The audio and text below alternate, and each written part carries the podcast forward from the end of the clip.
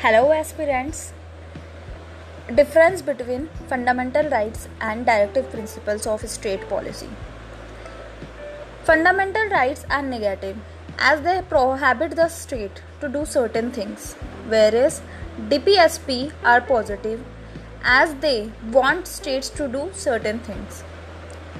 Fundamental rights are justiciable as they are enforceable by the courts, whereas DPSP are non justiciable as they are not justiciable by the courts. Uh, fundamental rights have legal sanctions. On the other hand, DPSP have moral and political sanctions.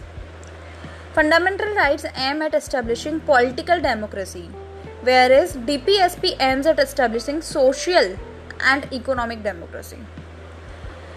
Fundamental rights do not require any legislation for their implementation, they are automatically enforced. On the other hand, DPSP require legislation for their implementation, they are not automatically enforced. Fundamental uh, rights are taken from US constitution whereas DPSP are taken from Irish constitution.